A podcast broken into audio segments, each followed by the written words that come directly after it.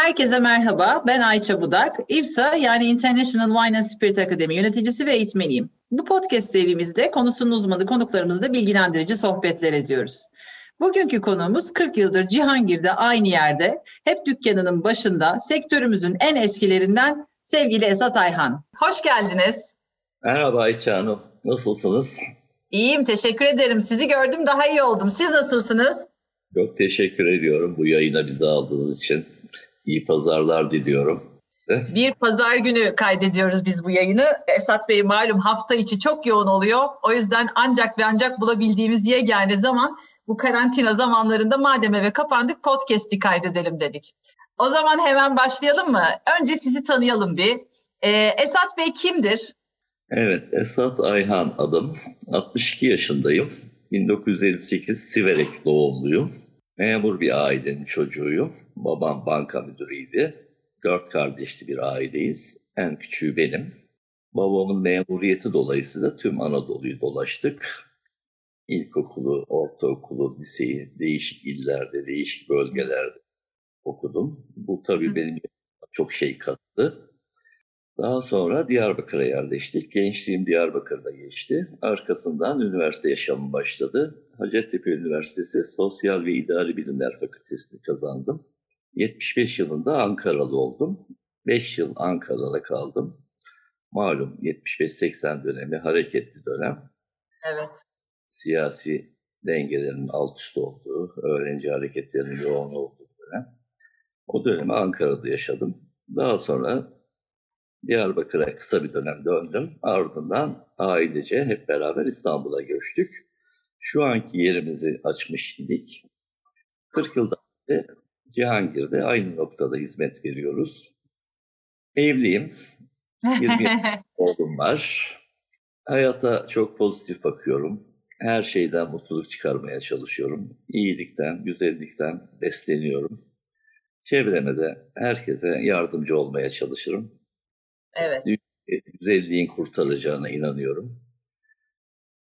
Çok doğru. Biz sizi Aynen. zaten böyle tanıyoruz yıllardır Esat Beyciğim. Bu Lakav bu sektörün en uzun süreli içki mağazası. Aslında tabii geçmişi de var öncesinde. Çünkü 40 yıldır Cihangir'deyim dediniz. Bir de Çağdaş Market olduğu zaman var. Ee, oradan başlayarak böyle bir hikayesini alalım mı? Biraz giriş yaptınız gerçi siz ama.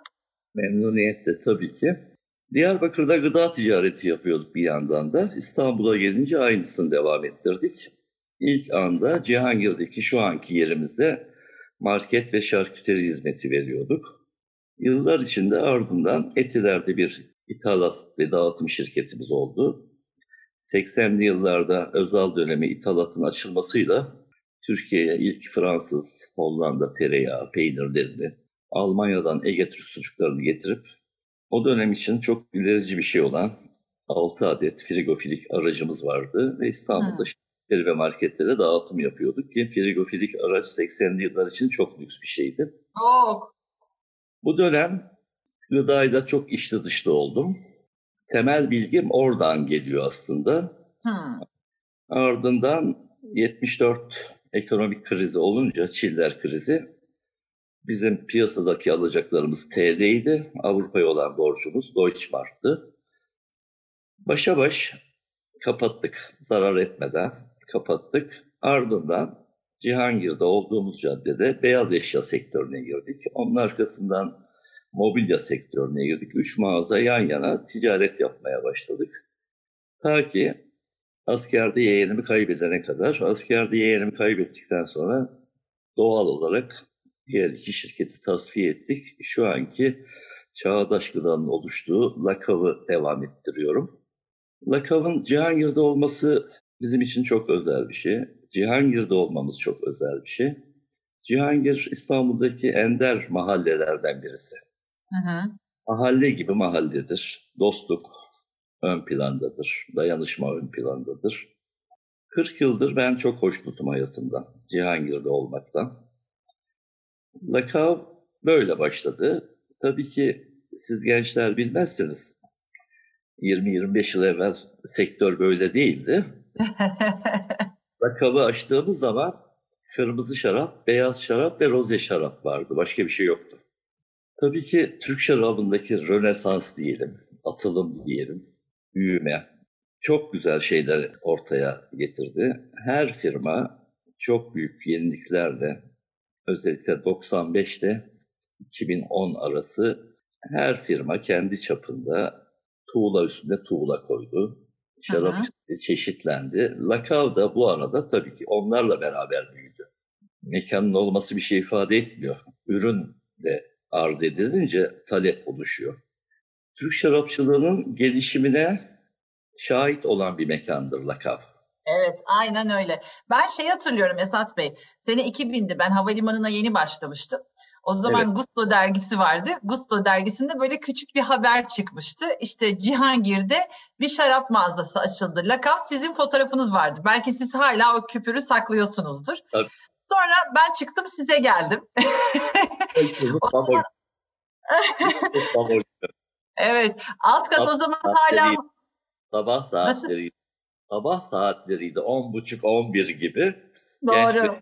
girdi mağazaya. Gen. Evet, devam edin. Sonra alt kat hala marketti. İşte burası şarap mağazasıymış diye geldim ben. Sonra sizinle çıktık üst katta oturduk. Üst kat daha böyle şarap mağazasına kavuna doğru dönmüştü çünkü. Ondan sonra orada oturduk. İlk sohbetimiz, ilk tanışmamız orada gerçekleşmişti. Yani Türkiye'de olmayan bir şey yakaladınız siz o zaman da aslında. Yani e, evet alkollü içki satan işte tekel dükkanı denilen türde dükkanlar var. Marketlerde evet satılıyor. Ama siz e, yıllar içinde hep böyle yenilikleri ayak uydurdunuz. Zaten deminden beri anlattıklarınıza da baktığımız zaman bu şeyi yakaladığınızı görüyoruz. Hep zamanı yakalıyorsunuz bir şekilde. Yani orta... bir açıklama yapacağım. Heh. İstanbul'da açılan ilk şarap mağazası Etiler'de, Akatlar'da yine arkadaşımız, dostumuz Memos mağazasıdır. Evet. Onun hakkını teslim etmek lazım. İlk şarap mağazası Mehmet'indir. Mehmet Hasputçu'nundur. Doğru. Arkasını açtık. Çok iyi de dost olduk. Halen dostluğumuz devam ediyor. Lakabı açtıktan sonra aniden Türkiye'de bir gelenek vardır. Yeni bir şey oldu mu türevleri çıkar, uyduları çıkar. Özellikle Cihangir'de beş tane birden açıldı şarap Şimdi açanlara çağırıyorum diyorum bakın açmayın demiyorum. Açın ama bakın ben sizin abinizim, babanızım yanlış noktada açıyorsunuz. Gümüş suyunda açın, Nişantaşı'nda açın, Bebek'te açın, Arnavutköy'de açın. Cihangir kapalı bir, me- bir mekan. Cihangir'e gelen giden olmaz. Yol üstü değildir Cihangir.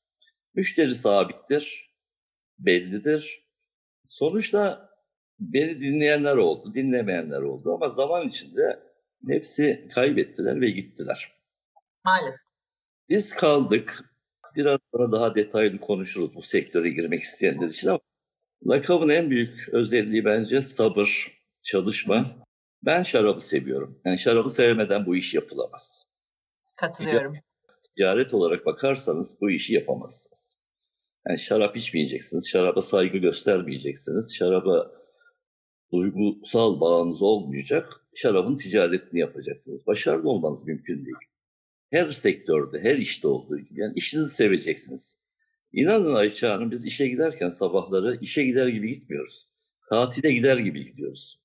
Yani biz Lakava, Cihangir'e girdiğim an benim damarlarım canlanıyor. Lakava girdiğim geliyorum.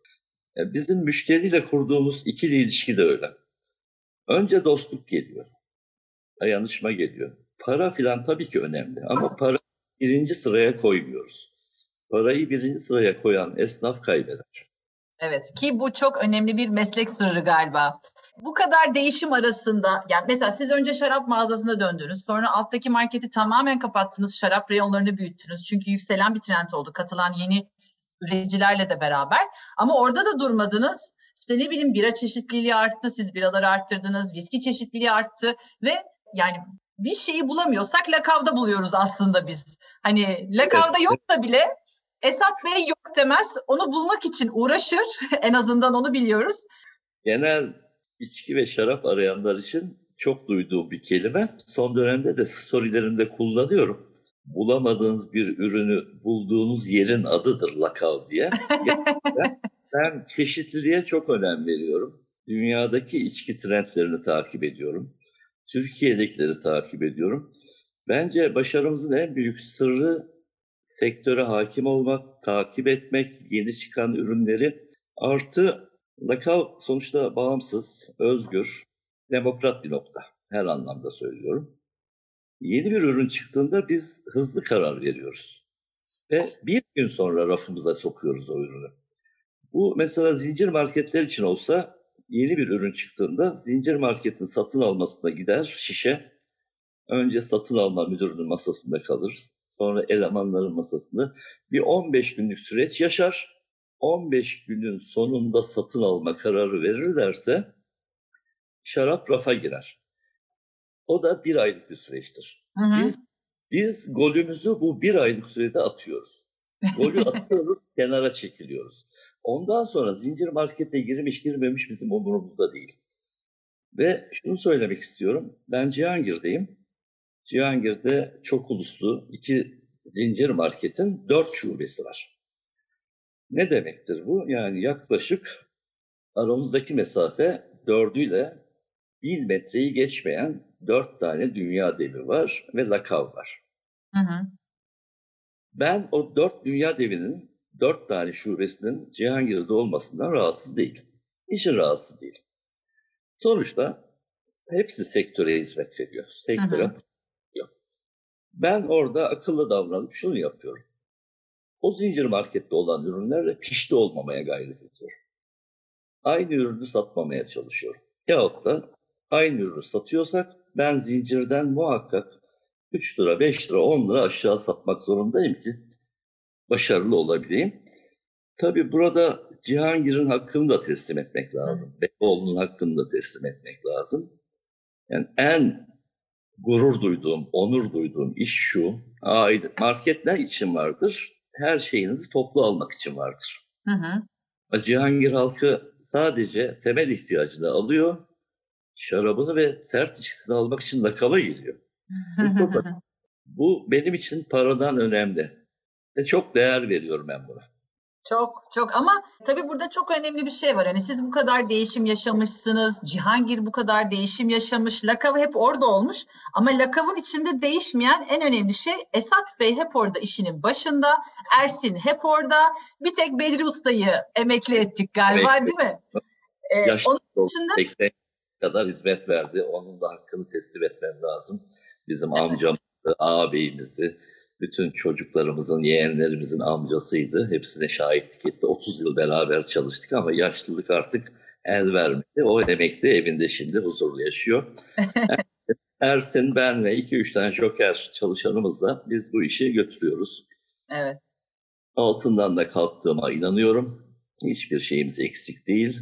Pandemi döneminde siz dediniz ya işte öngörünüz iyi, yerinde karar alıyorsunuz. Mart ayında İstanbul'a pandemi çöktü tabii. Hı hı. Hepimizi sarstı. Evet. Ne yapacağımızı bilemiyorduk. Ben kıvrak hareket ettim ve o anda bu fast food zincirlerinin, kapalı olan fast food zincirlerinin moto kuryelerinden üç tanesiyle anlaştım. Ve hızlı bir şekilde kurye servisi kurduk. Hmm. Mart, Nisan, Mayıs, Haziran ayında çok ciddi bir yoğunluk yaşadık. Çok yorulduk. Anlatılamaz şekilde yorulduk. Yani günde 5 saat açığız ve 5 saat içinde biz İstanbul'un her yerine servis verdik. Bu para için yapılan bir iş değildi. Bu hı hı. tüketicinin şarapsız, içkisiz kalmaması ve sektöre para akışı sağlamak içindi. Yüzde beş gibi karlarla çalıştık ama 6 bin noktaya ulaştık İstanbul'da. Çok güzel, süper. Yani 6 bin nokta benim bile hayal edemediğim. E, gerçekten gurur duyuyorum çalışan arkadaşlarla, bize hizmet veren kuryelerle. Kartal'dan Çekmece'ye kadar, Sarıyer'e kadar, Beykoz'a kadar her yere servis verdik. Ciddi bir devrim yakaladık o dönemde. Yani çeşitli şarap firmalarından o konuda bize teşekkür de geldi. Gerçekten hepsine belli miktarda nakit akışını sağladık. Ne güzel. Bu tabii hızlı karar vermeyle ilgili bir şey. Hızlı karar vermeyle ilgili bir şey. Başarılı olmanın en büyük şeyi şu. Yani bir iş yapıyorsanız o işteki altyapıyı sağlam tutacaksınız. bizim altyapıya yatırdığımız para ciddi bir servet, sermaye. Ambalaj, kutu, koruma yastıkları. Yani anlatılır gibi değil. Bizden alışveriş yapanlar bilirler. Yani evet. şarap için farklı kutu seçeneği, farklı poşet seçeneği, farklı kurdele seçeneği hepsini sağlamak zorundayız. Şarap romantik bir üçgeni. Şarap iyi bir hediye. Yani şarabı normal hediye etmek olmuyor. Ona gereken saygıyı göstermek zorundasınız. Biz Doğru. bunu yaptığımız yani aslında o zaman şöyle yani hani lakabın başarısının sırrına baktığımızda bir kere hız her şeyden önemli olan şeylerden bir tanesi hızlı olmak. İki e, havayı iyi koklamak, döneme ayak uydurmak, o dönem neyi gerekiyorsa onu iyi uydurmak. Deminden beri hani anlattıklarınızı e, toparlayacak olan bir de işin başında durmak aslında. Aynı zamanda müşteriyi sadece müşteri gibi değil aslında ailenizin bir parçası gibi görmek. Çünkü Cihangir bizim evimiz, Lakav bizim evimiz dediniz az önce. Sanki başarının sırlarını böyle toplayabilir miyiz acaba? Kesinlikle öyle. Yani mahallede hatta espri yaparlar. Lakav bizim evimiz, Esat bizim babamız. yani şöyle yani ben işe şöyle bakıyorum. Yani genç arkadaşlar dinlerse eğer bu sektöre girmek isteyenler. Hı hı.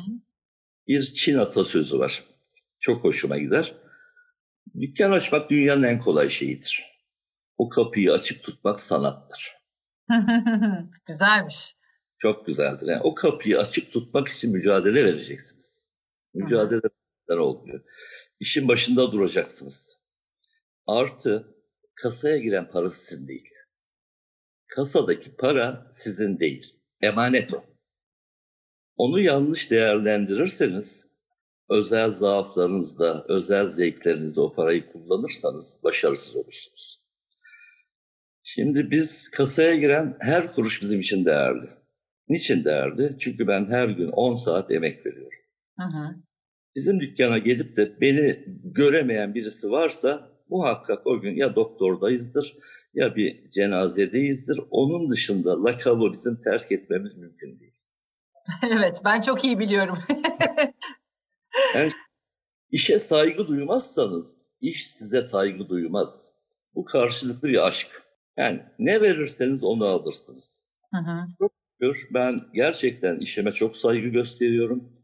Müşterilerimize, dostlarımıza çok saygı gösteriyorum. Herkes bizim için önemli. Her üretici bizim için önemli. Her ithalatçı önemli. Her meslektaşım önemli. Yani ben lakabı çalıştırıyorum ama inanın Anadolu'nun bir sürü şehrindeki bizim, benim işimi yapan arkadaşların partneriyim. Hepsine destek veririm. Hepsine yol gösteririm. Bila menfaat. Herkes başarılı olsun. Win-win. Bir tek bizim kazanmamız da bu iş olmaz. Olmaz.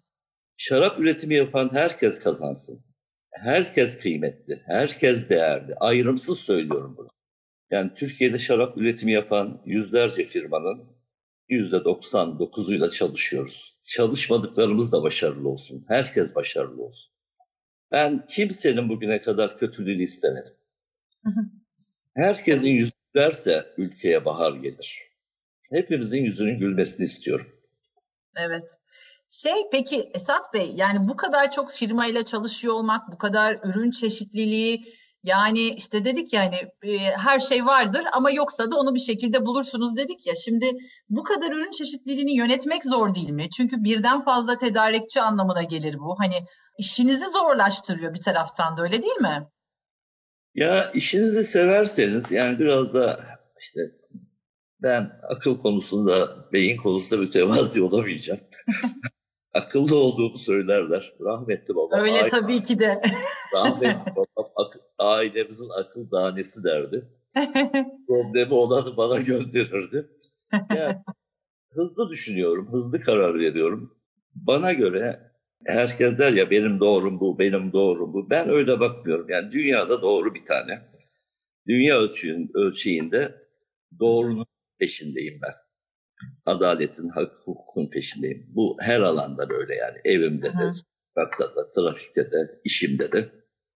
Sıkı takip ediyorum. Yani rafların kontrolü tamamen bende. Hı. Satılmış, ne satılacak, hangisi çok satılıyor, hangisine ilgi var. Artı siz de çok iyi biliyorsunuz ki her içkinin de bir mevsimi var. Tabii.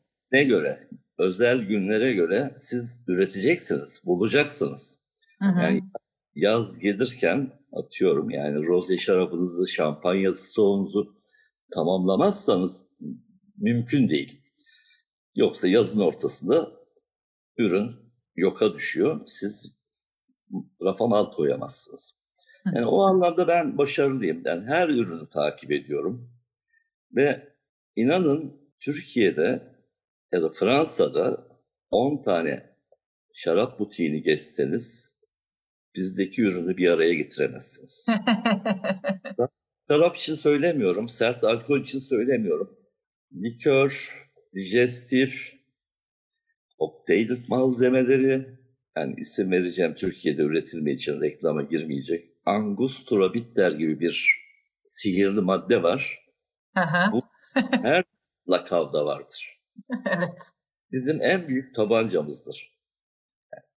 Demek istediğim bunun yanında yani şarabın yanında, içkinin yanında ne gerekiyorsa işte bardak altlığından tutun kadehine kadar, şarap koruma aparatından tutun şarap filtre etmesine kadar, havalandırma aparatlarına kadar her şeyi bulundurmaya çalışıyoruz elimizden geldiğince. Aslında bu anlattıklarınız herhangi bir esnafı da başarılı yapar. Yani meyhaneciyi de başarılı yapar, manavı da, kasabı da öyle değil mi? Elbette, elbette. Peki size bir soru. Siz ailenize çok düşkünsünüz tabii ki de onu çok iyi biliyorum. Peki oğlunuz Baran bu işi devam ettirmeyi düşünüyor mu? Ve de siz ister misiniz Baran'ın bu işi devam ettirmesini? Ya ben isterim ama tabii ki baskı kuramam. ben temelden benim babam da yani kendisi söylememesine rağmen sosyalist düşüncede olan demokrat bir adamdı. Bizi çok özgür yetiştirdi. Bizim Hı. evde demokrasi var. Gerçekten ılıman bir hava var. Bizim evde asla yüksek ses çıkmaz. Çocuğumuza da işte birey muamelesi yapıyoruz. Baran bütün çocuklar gibi her hepsi özel çocuklarımızın. Baran Yeditepe Üniversitesi Dil, İngiliz Dili ve Edebiyatı okumak istedi. Orayı kazandı. Yüzde elli de bursla kazandı filan babasını düşünerek. Maşallah. Baran bu dönemdeki gençlerin çoğunu da görüyorum. Çok olumlu gençler de var. Baran'da marka, para, statü gibi bir kavrama bakışı çok farklı. Hiç önemli değil onun için. Bazen zorladığım zaman karışmayın diyor. Ben Amiş gibi yaşamak istiyorum. Amerika'daki Amiş gibi yaşamak istiyorum diyor. Benim yaptığım işe ilgi duymuyor şimdilik. Daha sonra ne olur bilemiyorum. Belki. Belki. belki. yani ilgi duymazsa ne olur? İşte biz de bir saat sonra, biz bir müddet sonra bıraktığımızda lakav hoş bir sada olarak kalır diyorum şarap dünyasında. Ama gittiği yere kadar götüreceğiz. Aa, gencim, 62 yaşındayım bir 10 yıl daha yaparım diyorum. ya şu an kendimi gerçekten çok kötü hissettim. Hani lakavsız düşünemedim ben bu sektörü. Böyle ya, büyük bir boşluk olur gibi geldi. hayat tabii. Hayat neler getirir. Öyle. Öyle Esat Beyciğim. Evet. Peki piyasadaki ürün çeşitliliğine baktığınızda bu kadar yıl arasında tüm alkollü içkiler sektörü için soruyorum bunu. Hani viskisi de, cini de, evet şarabı da hepsi için. Nasıl bir değişim gözlemlediniz? Ya ülkenin son 20 yıllık durumuna çerçevesinde baktığımızda tüm olumsuzluklara rağmen sektöre yatırım yapmış şirketler hepsi büyük bir özveriyle çalışıyor. Üretim yapan da, ithalat yapan da. Tüm ağır vergi yüküne rağmen, ağır masraflara rağmen ben çok değerli buluyorum bu çalışmalarını, bütün firmaların. Hı hı. Gerçekten ciddi bir mücadele veriyorlar şu anda. Hepsi çok değerli. Hepsi hı hı. benim gözümde Don Kişot. Süper. Bu, Siz de öylesiniz zaten. Ben e, hep sizi şeye benzetirdim o işte Cihangir'de dört tane zincir mağaza açıldı. Ondan sonra Ferhan Şensoy'un bir oyunu vardı. Hatırlarsınız siz de. Kahraman Bakkal süpermarkete karşı. O benim için böyle Esat Bey'dir yani. Teşekkür ederim. Ya vallahi aklımdan geliyorum Ayça Hanım. Evet yani, evet kesinlikle. Mücadele ediyorum. Yeni şeyler üretmeye çalışıyoruz.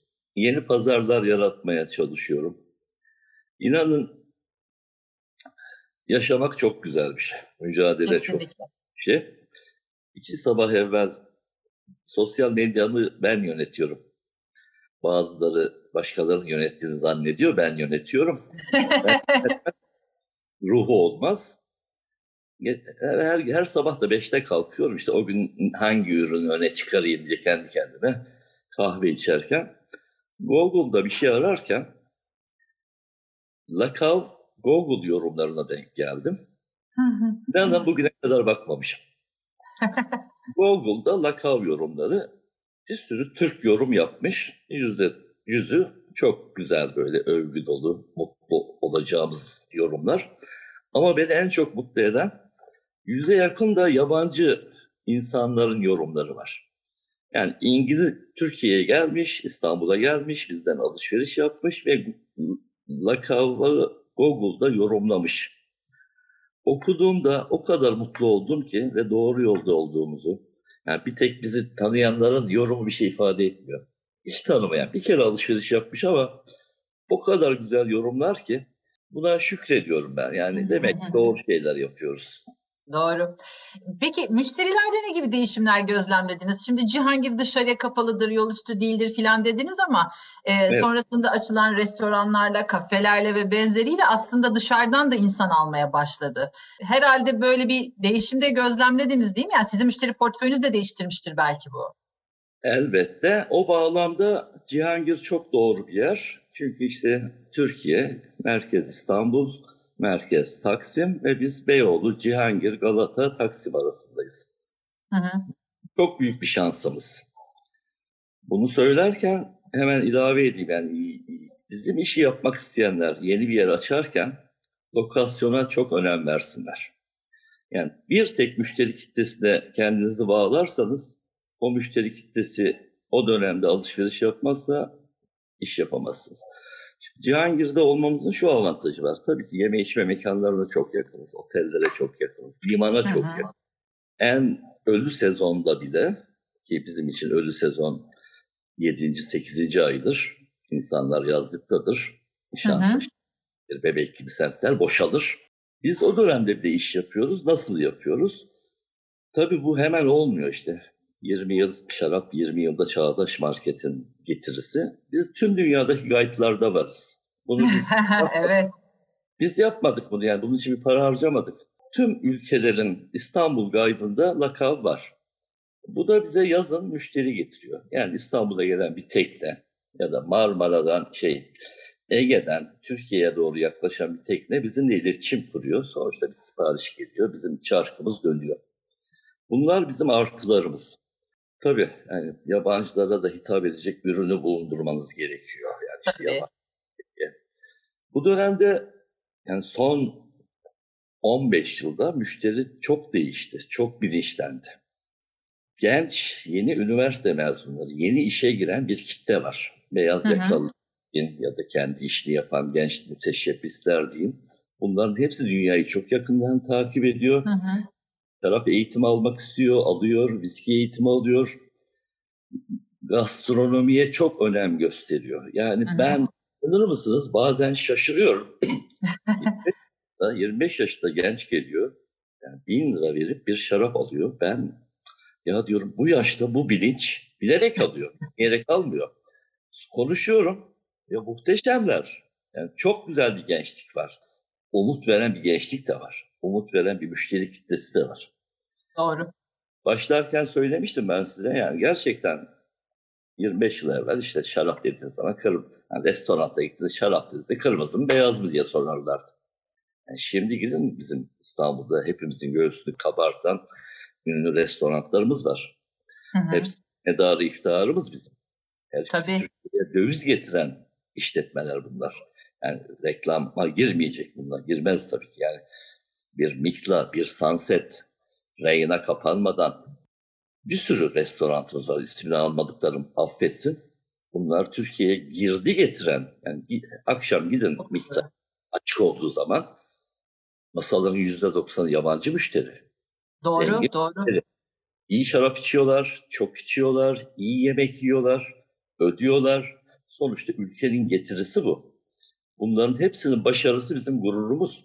Kesinlikle. Yani belki de orada tattığı bir şarabı sonra işte gelip e, herhangi bir yerden satın alıyor, e, sizden alıyor. Kesinlikle, kesinlikle yani hakkını teslim etmek lazım. Mikla'dan Sabiha Hanım çok müşteri gönderir. Shangri-La Otel, Çırağan, bütün Four Seasons, bütün oteller kendilerine kalan konuklarını bize yönlendiriyorlar. Ne güzel, ne güzel.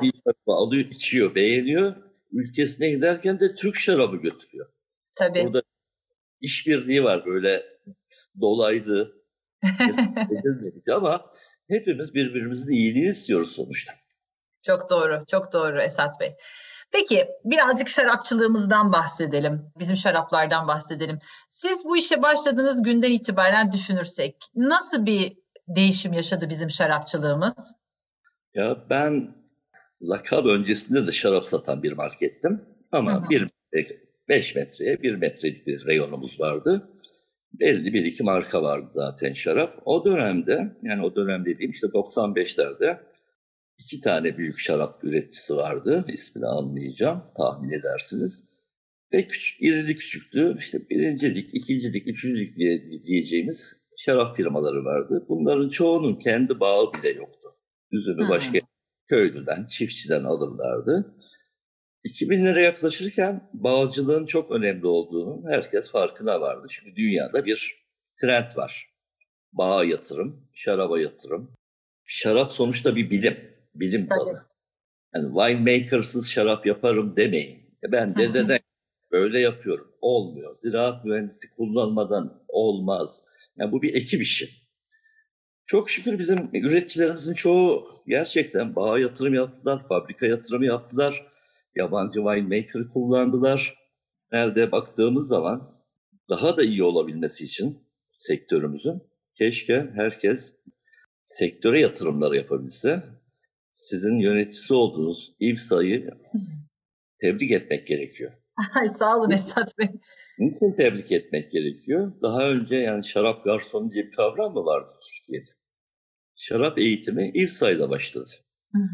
Ve siz bunu gerçekten yüzünüze karşı demiyorum. Her yerde konuşuyorum.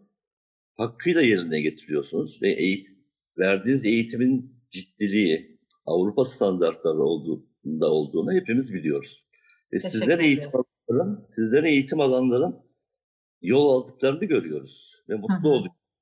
Umarım sizin biriminiz gibi diğer üreticiler de kendi bünyelerinde yani işte şarap eğitim merkezi olmasa bile köylü kadınları eğitecek, kadın çiftçileri eğitecek, meslek liseleri, kooperatifler, birlikler, dernekler kursalar. Umarım ileride olur. Umarım. Güzel fikir. Teşekkür ederiz bu arada tabii güzel sözler için de. Ee, ben lafını bölmek istemedim. Çok sağ olun böyle şeyler duymak. Sezar'ın hakkı Sezar'a. Yani o iktidardaki yatırım ben görüyorum. Sektörde olan herkes görüyor. Öyle hafife alınacak bir şey değil. Çok ciddi bir plan ve program dahilinde yapılan yatırımlar ve bunun karşılığı yok. Yani maddi getirisi yok. Bunu hepimiz görüyoruz. Tebrik ediyorum. Sağ olun. Sağ olun. Peki sizce şarapçılığımız adına baktığınızda biz neyi iyi, neyi kötü yapıyoruz? Bütün sektör olarak soruyorum.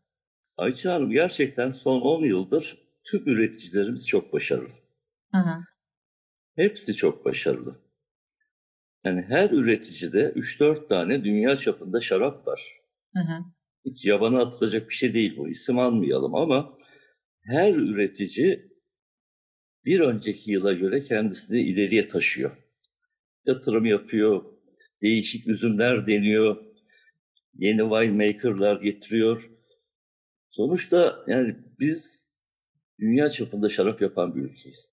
Çünkü üzümümüz var, toprağımız var, bağlarımız var. Eğer bir devlet desteği olsa dünyada söz sahibi olmamamız mümkün değil. Yani Hı-hı. biz her ülkenin şarabını satıyoruz. Her ithal edilen şarap bende var. İçiyorum. Hepsini deniyorum. Ama bizim onlardan aşağı kalmıyor bazı şaraplarımız. Yani hiç kendimizi hafife almayalım. Peki ama gene de yani biz iyi şaraplar yapıyoruz evet ülkemizde. Dediğiniz gibi her üreticide 3-4 tane e, dünya çapında şarap var. Hatta dediğiniz gibi yani bazı ithal şaraplardan işte atıyorum 100 liraya bir ithal bir yerli şarap varsa yerli şarap aslında o ithal şarabın kalite olarak 3-4 kat üstü oluyor. Çünkü o şarap gelene kadar üzerine vergi geliyor, o geliyor, bu geliyor derken yani e, 100 liraya bir Şili şarap alacağınıza ya da Fransız şarap alacağınıza çok daha kaliteli bir yerli şarap alabilirsiniz diyorum ben de her zaman. Aynı fikirdeyim. Aynı fikirdeyim. Yani ve bazen bize hediye şarap almaya gelen insanlar oluyor bir şarap öneriyoruz. Türk şarabı işte atıyorum 200 lira bandında. Müşteri dudak büküyor. Ya yabancı mı alsam? O da benim şablon cümlemi söylüyorum. Bakın diyorum bu kalitede bir yabancı şarap almak için 1000 lira ödersiniz. Tabii. 2 liraya çok düzgün bir şarap alıyorsunuz siz. Hı hı. Gerçekten. Yani çok güzel bordo blendler yapıyor bütün firmalar. Evet. Türk halkı da blend şarabı sevdi aslında. Tabii tabii doğru. Doğru evet sevdiler. Bizim soframıza, yemeklerimize uygun. Ben Hı-hı. genelde tek üzümcüyüm ama biri Bülent şarabı sevdi. İnanın hepsi başarılı. Yani hepsinin yolu açık olsun. Gerçekten Türk tarımı adına, Türk köylüsü adına, Türk çiftçisi adına taş üstünde kim taş koyuyorsa başımız üstündedir. Bu net. Yine de yurt dışında yeterince bilinmiyoruz. Yani herhalde bir şeyi eksik yapıyoruz ya da belki hani yıllardır gelmiş olan üst üste binen şeylerin de neticesi olabilir bu. Hani bir günlük olay değil çünkü dünya çapında isim olmak. Hala bile biz yurt dışında bazı fuarlara gittiğimizde aa Türkiye şarap mı yapıyor cevap evet. şeyini duyuyoruz. Yani Londra'da duymuyoruz belki bunu ama ya da işte Londra'da bir İngiliz'den duymuyoruz belki bunu ama Londra'da ne bileyim işte başka bir ülkeden gelmiş bir adam hiç farkında olmayabiliyor. Belki de gıcıklık olsun diye söylüyor bunu bilmiyorum. Ne yaparsak sizce dünyada daha çok biliniriz biz? Ya her alanda olduğu gibi bu güç birliğinden, iş birliğinden geçiyor. Bir kere yani genel konuşuyorum. Hiçbir üretici üzerine almasın. Egolarımızı bir kenara koyup bir birlik oluşturacağız. Türk Şarapçılığı Platformu geçmiş yıllarda yapıldı. Wines of Turkey gibi platformda başarıya ulaşmadı. Bizim en büyük eksikliğimiz zaaflarımızı kenara koyamıyoruz. Yani hı hı. her zaaflarını kapının dışında bırakacak, masaya öyle oturacak. Yani sermayesi, gücü ölçeğinde değil. 50 bin şişe üretenle 10 milyon şişe üreten aynı masada eşit şekilde Türk şarapçılığını temsil etmek için bir seferberlik başlatırsa. Bildiğim kadarıyla yani iç piyasada devlet desteği yok ama dışarıya şarap satarken bir devlet desteği falan var. Var, var doğru. Ve ben Türk şarapçılığı adına çok umutluyum. Hı. İnanın Avrupa marketlerinde, pazarlarında, restoranlarında yer alacağız. Yeter ki biz birlik olalım.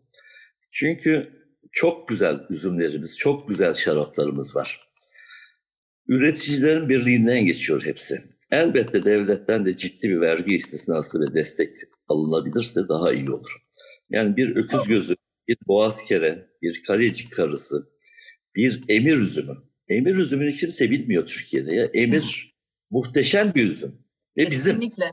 Ve bizim. Dışarıda yok örneği. Hı hı. Bornova bisketimiz, narincemiz. Ya bunları pazarlamamız gerekiyor.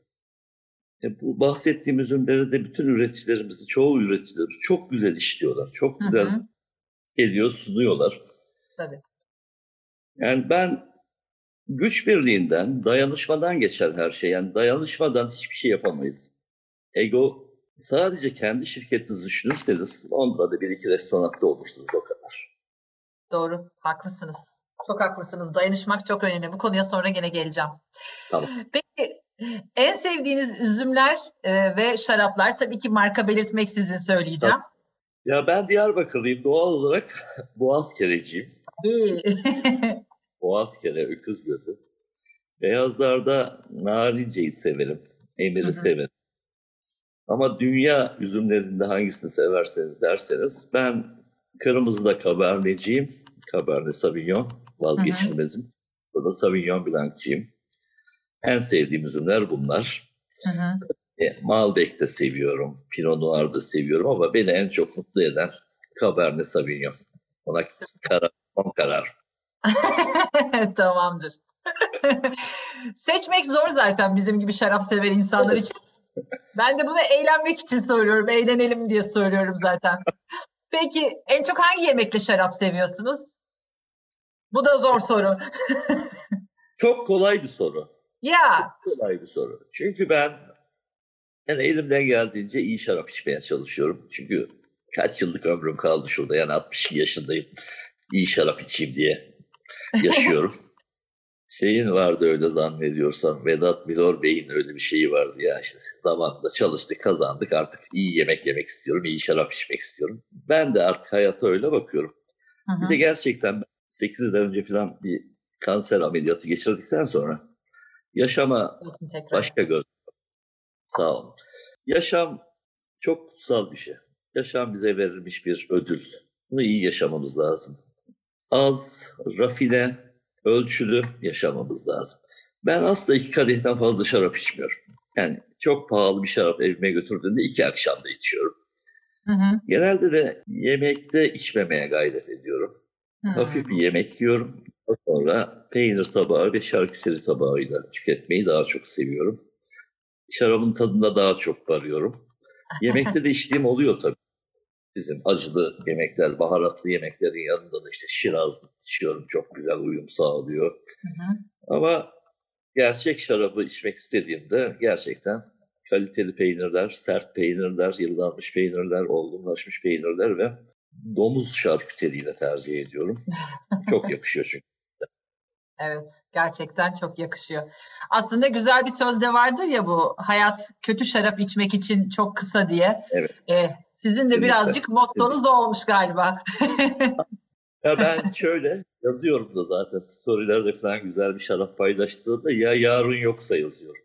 Evet. Gerçekten yarın olup olmadığını bilmiyoruz. Ben anı yaşamaya çalışıyorum. Gerçekten mutlu olmaya çalışıyorum. Memnunum hayatımdan. Evet, daha da güzel olsun diyelim o zaman.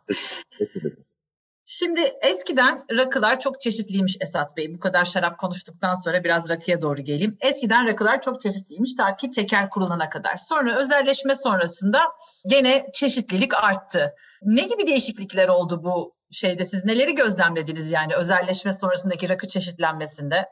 Ya çok güzel bir noktaya temas ettiniz. Biz bildiğiniz gibi işte şarap ve sert içki dükkanıyız. Hı hı. Ama rakı bizde çok yer, çok az bir reyonumuz vardı. Fakat son iki yıldır rakı hı. reyonunu büyütmekten yorulduk. Rakıya ilgi arttı. Hı hı. Yani bunda tabii ki bana göre yani Beyoğlu'ndaki meyhanelerin, restoranların ve sizin gibi üreticilerin çok büyük payı var. Sizin gibi ve diğer rakı üreticilerin çok büyük payı var. Ben rakının lakavda büyüdüğünü görüyorum. Bizim dükkanda yani bir ayda bin şişe rakı satılması tahayyül edilecek bir şey değil. Bunu ben pandemiye bağlıyorum. pandemiye bağlıyorum. Ya, insanlar gergin ya sert alkol almak istiyorlar diye düşünüyorum. Yani ben öyle yorumladım. Anladım. Ama yani ben Eylül ayında gerçekten yani bir şişe rakı satılması bizim için inanılmaz bir rakam. Hiçbir yıl olmadı. Rakının kalitesi çok arttı. Hepsi çok güzel. Bunun dışında bilinçli bir rakı tüketicisi çıktı ortaya. Heh, ben de onu soracaktım size tam. Yani Gerçekten. rakılar arasındaki farkı anlayabilecek düzeyde miyiz? Çünkü bugüne kadar hani hiçbir eğitim yapılmadı bu şeyde rakı tarafında. Hani şarap eğitimleri var, viski programları var, uzun zamandır var bunlar. Evet. Ama rakıda çok yeni böyle bir şey olması. İnsanlar aradaki farkı anlayabiliyorlar mı? Ya genç nesil anlamaya anlıyor. Yani çok güzel bir gençlik var. 25-30 yaş grubunda gerçekten iyi rakı içiciler var. Yerinde, mezesiyle, keyfini çıkara çıkara içen bir kesim var. Sizin de dediğiniz gibi yani genç Cumhuriyet döneminde işte 30'lara kadar çok rakı markası vardı tabii ki.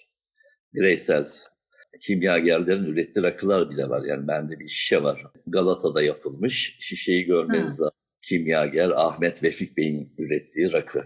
Yüzlerce öyle değil marka var. Tabii Daha sonra tekel döneminde daralıyor pazar. Belli markalara indirgeniyor. Sizler bilmezsiniz 70'li yıllarda biz rakı aldığımızda rakıyı açtıktan sonra içindeki şeyi yakardık. evet onu Peşet, duyuyorum ben ya. Peçeteyi sokardık. O fazla alkolü yakardık ondan sonra içerdik. Çünkü içilemezdi yani çok sert gelirdi, farklı gelirdi. Tekelin özelleşmesinden sonra doğal olarak çeşitlendi. Kalite düzeldi. Markalar büyüdü.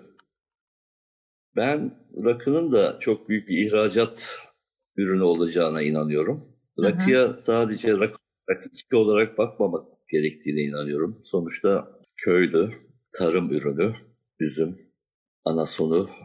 Ben iki yıl evvel Midilli'ye gittiğimde küçük bir şey anlatacağım. Midilli'ye gittik.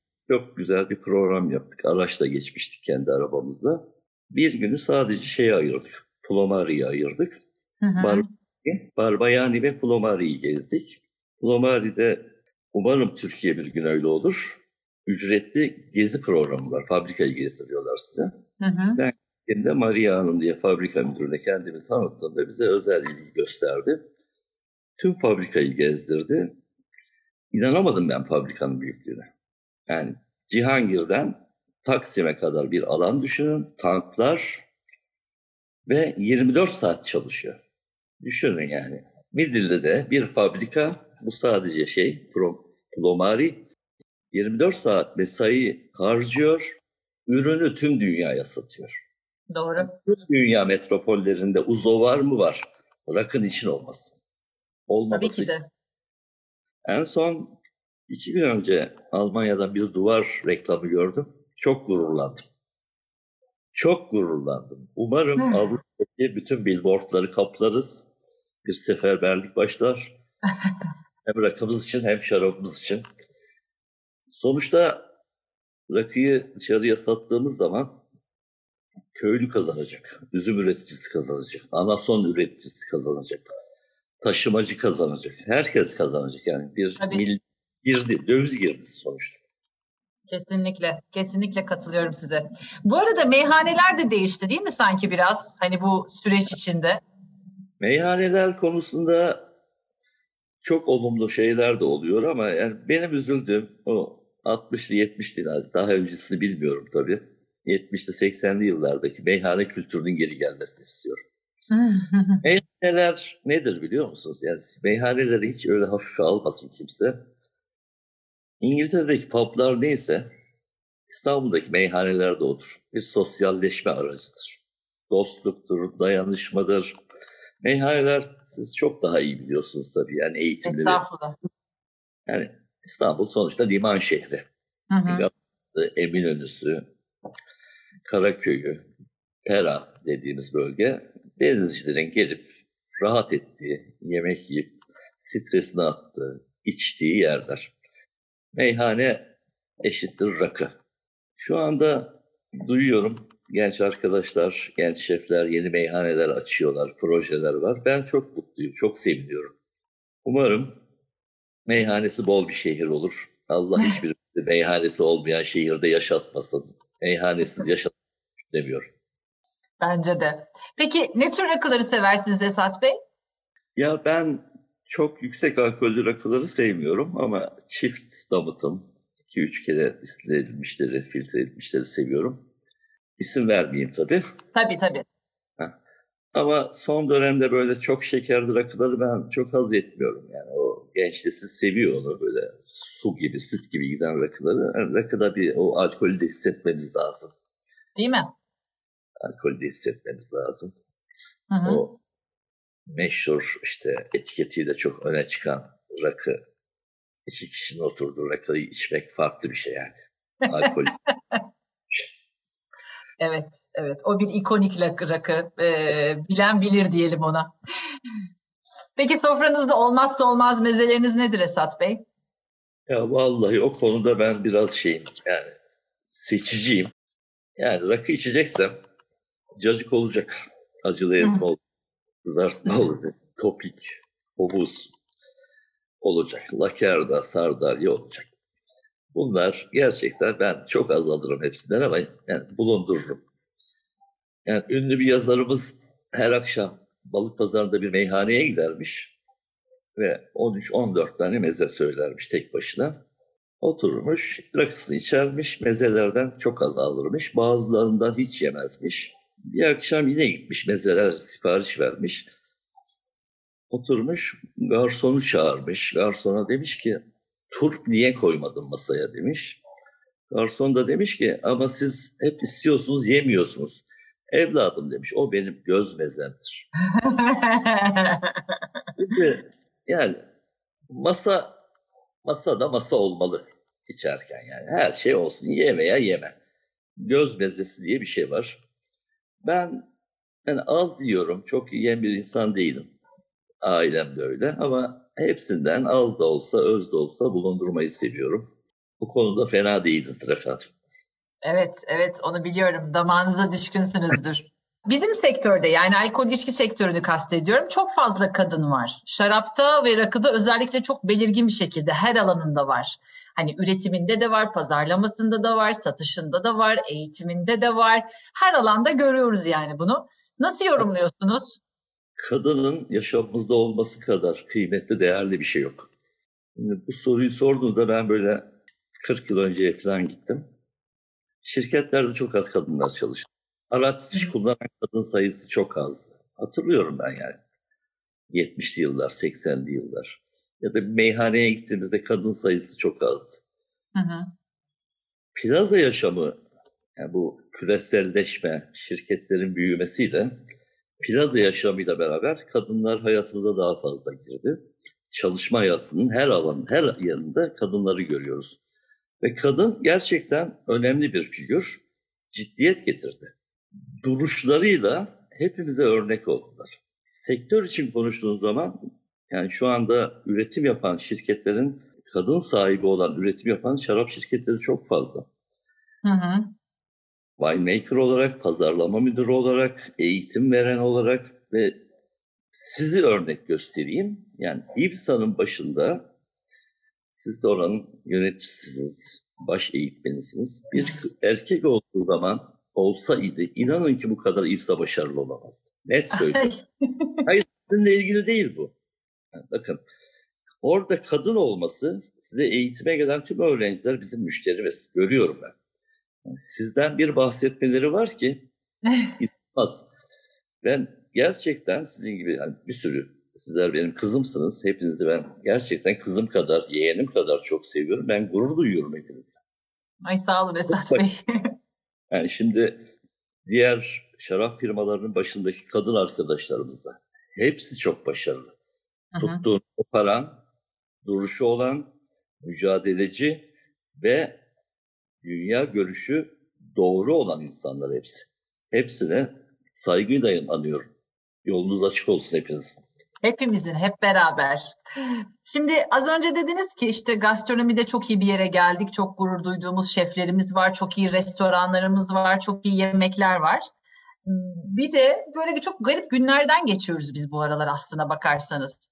Ve siz hep ben, dayanışmayı vurguluyorsunuz. Yani evet. hiçbir zaman yardım etmek demiyorsunuz, dayanışmak diyorsunuz. Yani şarap sektörüne girdi sağlamak dediniz pandemi döneminde hani o Mart'ta kapandıktan sonra yaptığınız hareketlerle. Şimdi de paylaşımlarınızda mesela her gün bir restorandan sipariş verdiğinizi görüyoruz değil mi? Ya ben pandemi başladığından beri kesinlikle yani programlı olarak tabii ki bana yakın olan arkadaşlarım ya da size yakın olan semtlerden muhakkak eve veya iş yerine sipariş veriyorum.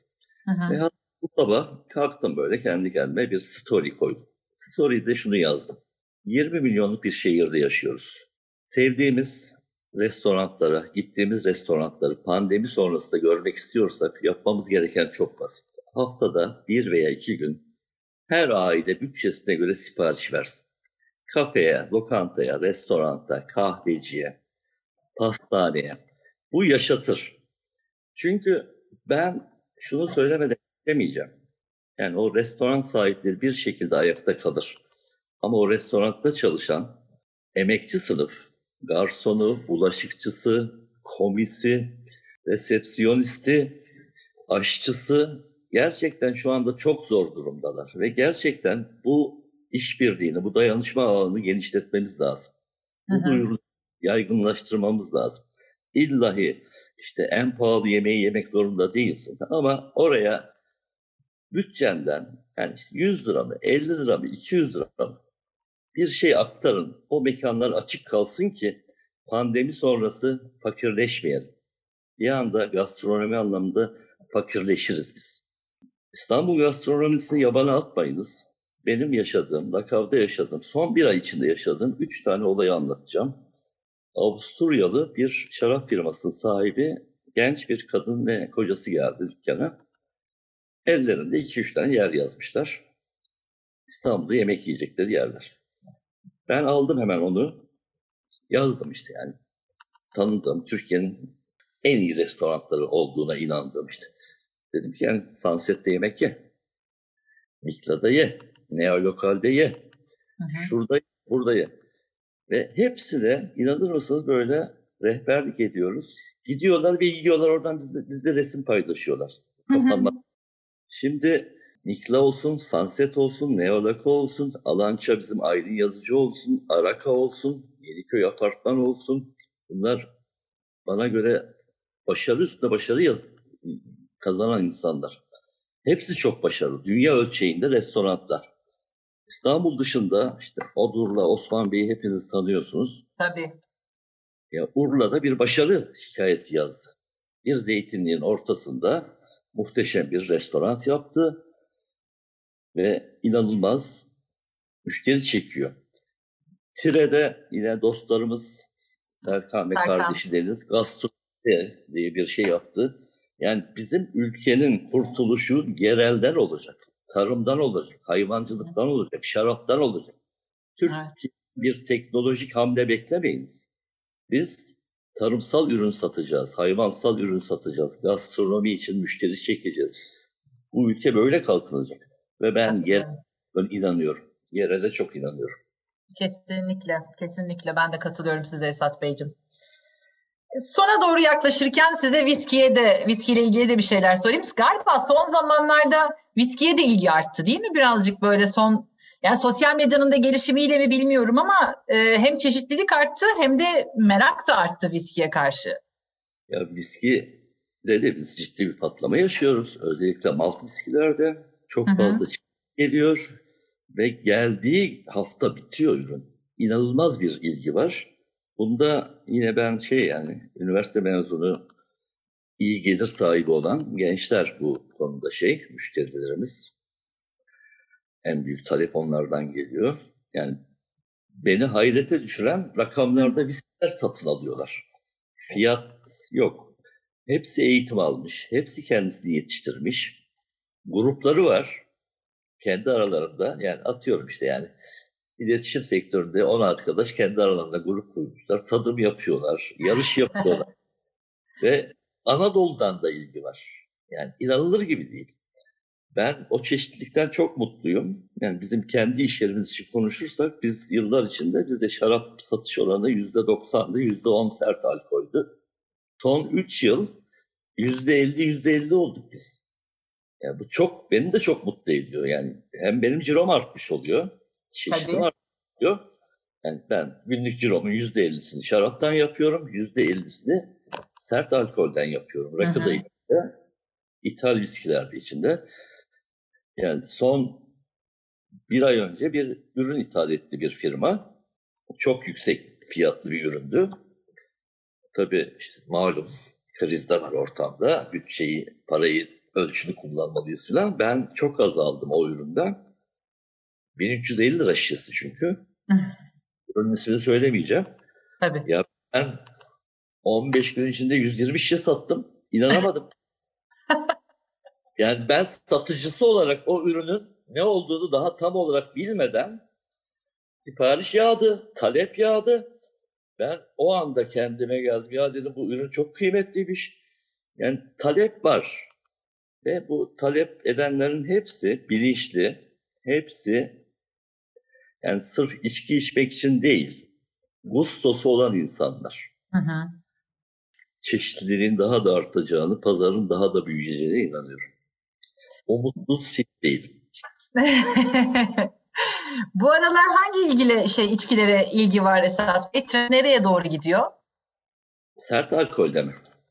Genel olarak, genel olarak. Mesela şarap çeşidi olarak da söyleyebiliriz. Muhtemelen şimdi böyle bir köpüren furyası geliyordur yavaş yavaş. Hani yılbaşı da geldiği için.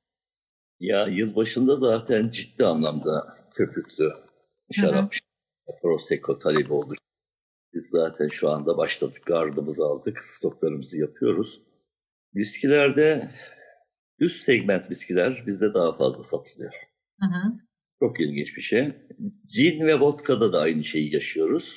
Normal standart cin'e göre, standart vodka'ya göre üst segment sattığımız yüzde seksen daha fazla.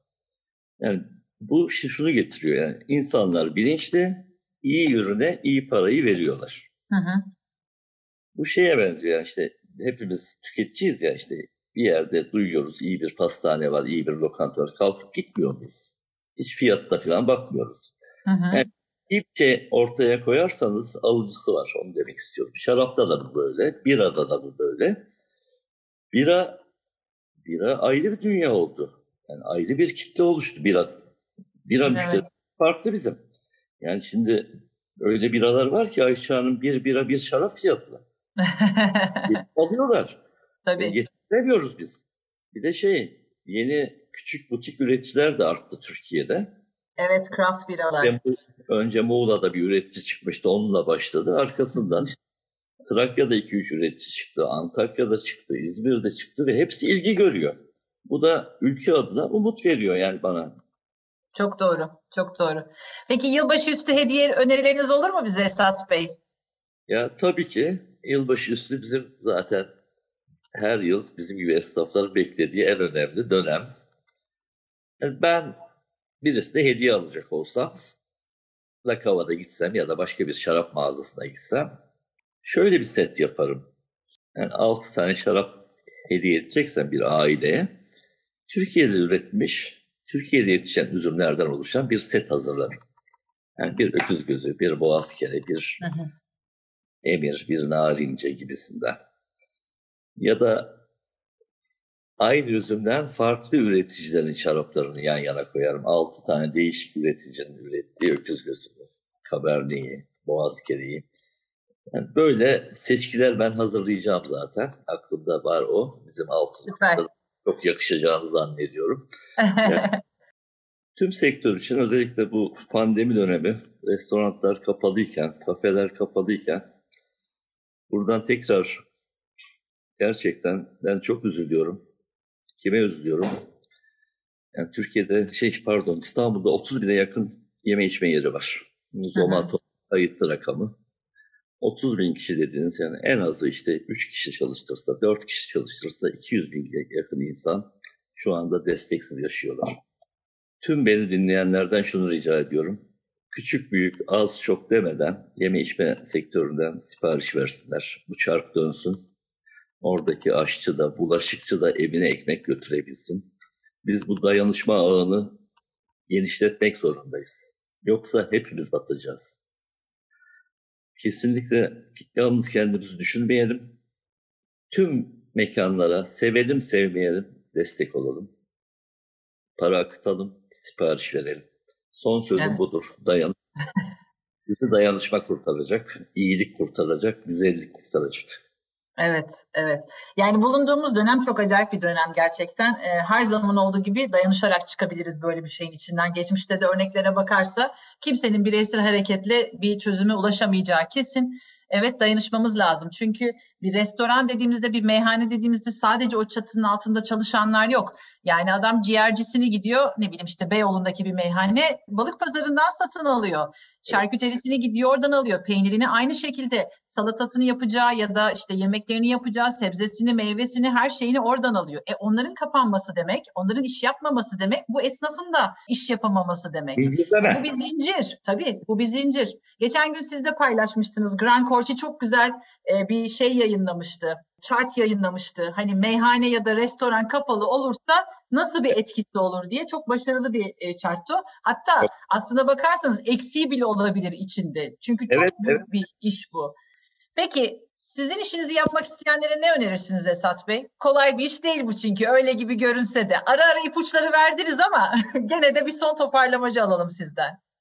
Memnuniyetle. Yani benim iş, bizim işimizi yahut da restoran, kafe açmak isteyenlere benim söyleyeceğim şu abi olarak. Bir, lokasyonu iyi seçmeleri gerekiyor. İki, açtıkları an bir yıl kira, vergi ve çalışan personel giderini bir kenarda tutmaları lazım. Yani bir yılınızı garanti etmeden bu işe girmeyin. Hı hı. Gençleri görüyorum. Bizim Cihangir'de de çok açıyorlar. Tüm sermayesini yatırıyor. Üç ay iş yapmıyor, kapatıyor gidiyor. Yani üç ay iş yapamazsın zaten. Bu iş uzun soluklu bir iş. Yani biz lakabı açtığımızda inanın bir yıl iş yapamadık. Çünkü radikal bir kararla biz marketten şaraba döndük. Tabii. O tabelayı o çağdaş market tabelasını indirmek kolay bir şey miydi? Günlerce gözyaşı döktüm ben. Ama lakabından sonra da mücadelesini verdim. Mücadele vermeden para kazanmak yok. Hak etmeden para kazanmak yok. Şimdi gençler diyor ki yani ben bir yer açayım, başında durmayayım, müdür koyayım. Şimdi bizim sektör küçük esnafız bizler. Küçük esnaf patron beslemez. Bakın bu çok önemli bir laftır. Küçük esnaf patron beslemez. Patron orada işçi olacak, oturacak, çalışacak. Yani ben dükkanda her şeyi yapıyorum. Gerekirse temizlik bile yapıyorum. İş benim çünkü. Ben temizlemezsem kim temizleyecek? Yani gerektiğinde Tabii. müşterinin girdiği bizim küçük tuvaletimizi bile ben temizliyorum. Hiç erinmiyorum yani. Ben Hı-hı. 62 yaş bu saat bu yaşta gece 11'de 12'de servis veriyorum. Arabamın arkasına koyuyorum. Çok uzak semtlere, Beykoz konaklarına, Acarkent'e, Zekeriya Köy'e bizzat ben servis yapıyorum. İşte erinmiyorum. Koli koli taşıyorum ben bu yaşta. Al, alın teriyle çalışıyorum. Şimdi gençler diyor ki biz mekanı açalım, çalışmayalım. Oradan bize para gelsin. Böyle bir dünya yok. Böyle bir dünya yok. Yani çalışacaksınız, başında duracaksınız. Müşteriyle, personelle iç içe olacaksınız. Bir aile gibi yaşayacaksınız. Esat Beyciğim biz daha konuşsak saatlerce konuşuruz. Benim size gelip de böyle bir saatten önce, iki saatten önce kalktığım zaten görülmemiştir. Çok teşekkür ederim bir pazar gününüzü, tatil gününüzü bize ayırdığınız için. Çok keyifli bir sohbet oldu. Ben çok teşekkür ediyorum. Sizi görmek, sizinle konuşmak her zaman zevkli. Şirketinize, size çok teşekkür ediyorum. İyi ki varsınız. Siz de öyle, siz de öyle. Kendinize iyi bakın. Umarım siz de başarılı olmuşuzdur anlattıklarımda. İlk defa biz genç değiliz sizler gibi yani ben zoom, zoom diyorlar kitleniyorum. Kitleniyorum. Sabahtan beri girdim. Google'da podcast nedir, şudur budur işte bir şeyler öğrendim. İstat Bey çok tatlısınız.